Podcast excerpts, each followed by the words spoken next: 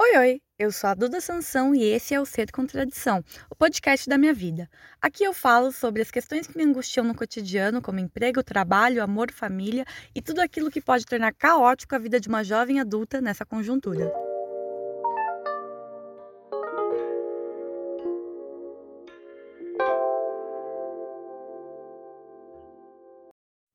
Oi, oi, gente! Como é que vocês estão? Esse é o episódio de fim de ano do Ser Contradição, que eu quase não gravei, mas que aqui no dia 31 de dezembro de 2021, deitada na minha cama às 10h23 da manhã, eu abri o celular e resolvi falar. E eu também não sei sobre o que eu vou falar, mas eu tenho que lembrar que o propósito desse podcast não é falar coisas super bem feitas, super organizadas e que todo mundo entenda, mas é fazer um registro da minha fala, do meu discurso e pensar um pouco sobre a vida. Acho que eu vou começar no clichê, né? O que foi 2021 para mim? Se eu fosse definir em poucas palavras, eu diria que 2021 foi o ano que eu finalmente passei a me sentir adulta. Eu fiz 24 anos, eu fui professora substituta mais uma vez, é, atuei como orientadora de TCC esse ano, né? Fiz várias coisas, fiz vários projetos, eu estudei pra caramba, assim, e, e tô me sentindo mais confiante em quem eu sou. E tô me sentindo mais confiante, inclusive, em quem eu não sou. É, no sentido de que, talvez, né, em muitas reflexões diárias, junto com o meu processo de análise pessoal em psicoterapia, as situações que eu vivi, enfim, tudo esse conjunto foram coisas que, que me permitiram parar, né, para olhar e entender que na verdade eu sou muito pequena diante do universo e que qualquer ideal de perfeição não é só ilusão, é uma escolha para me machucar profundamente. É uma ilusão de que as coisas vão dar certo no amor, no trabalho, no emprego. Spoiler, elas talvez não deem certo, mas não é a pior coisa do mundo. A gente tem um tal de achar que a vida é sobre grandes felicidades ou grandes tristezas. Mas a real é que a vida acontece ali no 80 por hora. A vida acontece na pista que a gente pega todo dia, né? não na nossa ida para a praia uma vez por ano. É, então, enfim, quando eu tinha 14 anos, é, eu lembro que eu, assim, eu tinha um desejo meio ardente, assim, que a minha vida fosse uma novela, né? Que fosse uma eterna malhação, onde fosse composta de altos e baixos, e eu, como uma protagonista principal, sempre se envolvida em muitos escândalos e tudo mais. E hoje eu quero me tornar aquele filme que as pessoas não entendem e fica 10 minutos parado na mesma cena. E daí todo mundo fala: Meu Deus, por que, eu tô assistindo isso? Porque na verdade eu não tô nem aí para quem é que vai assistir o filme da minha vida.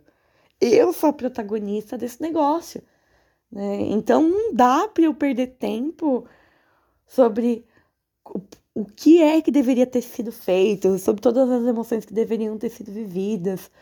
Quando na verdade é só, sei lá, eu, comigo mesma, né, encarando minhas dores, minhas neuroses, aquilo que me pira, aquilo que eu entendo do amor, da vida, né, da relação com os meus pais, de maternidade, que inclusive abre um parênteses para dizer que foi um assunto que apareceu muito no meu ano e eu também decidi discutindo muito, não muito, mas discutindo um pouco em terapia e discutindo comigo mesma e pensando que sim, eu quero ser mãe. Fecha parênteses, porque a gente vai precisar de um podcast especial, de um episódio especial, né, para discutir maternidade, enfim, mas continuando. Em um contexto geral, 2021 não foi um ano fácil. Porque foi um ano que veio depois de 2020, que já foi um caos.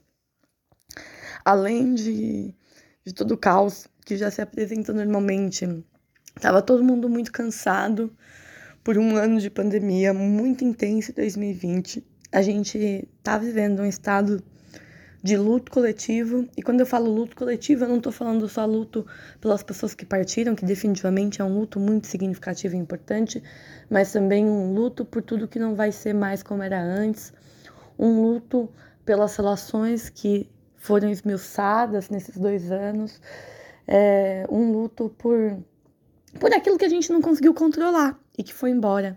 E que acho que também é um convite para a gente lembrar que não é possível controlar tudo e tantos e, e a vida com tanta intensidade assim.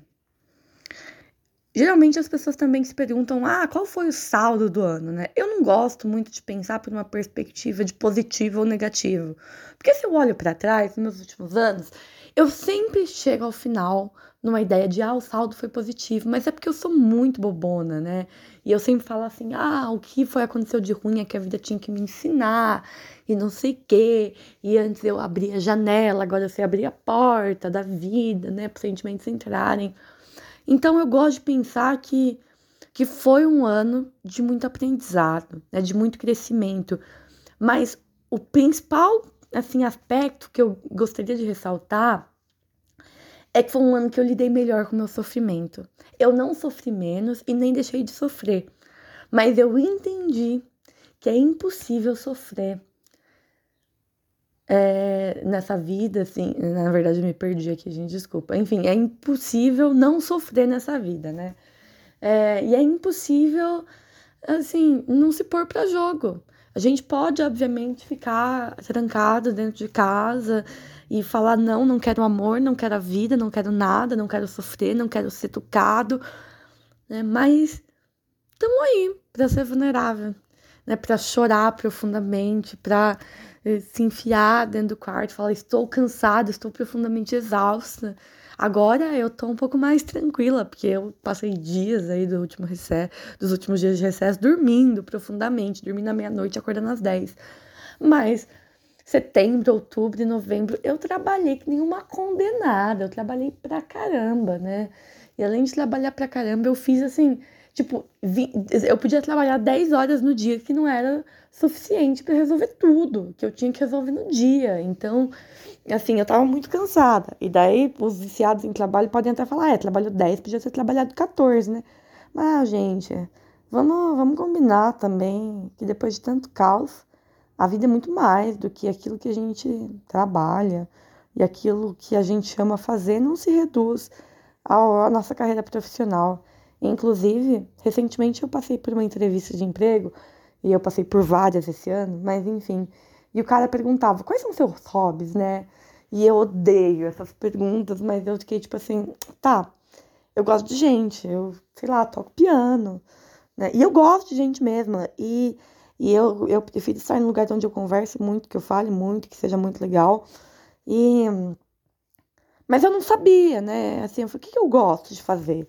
Sei lá, eu gosto de trabalhar, eu gosto de mexer nos meus mil projetos, eu gosto de arranjar coisa para me coçar. E é isso, né? Enfim.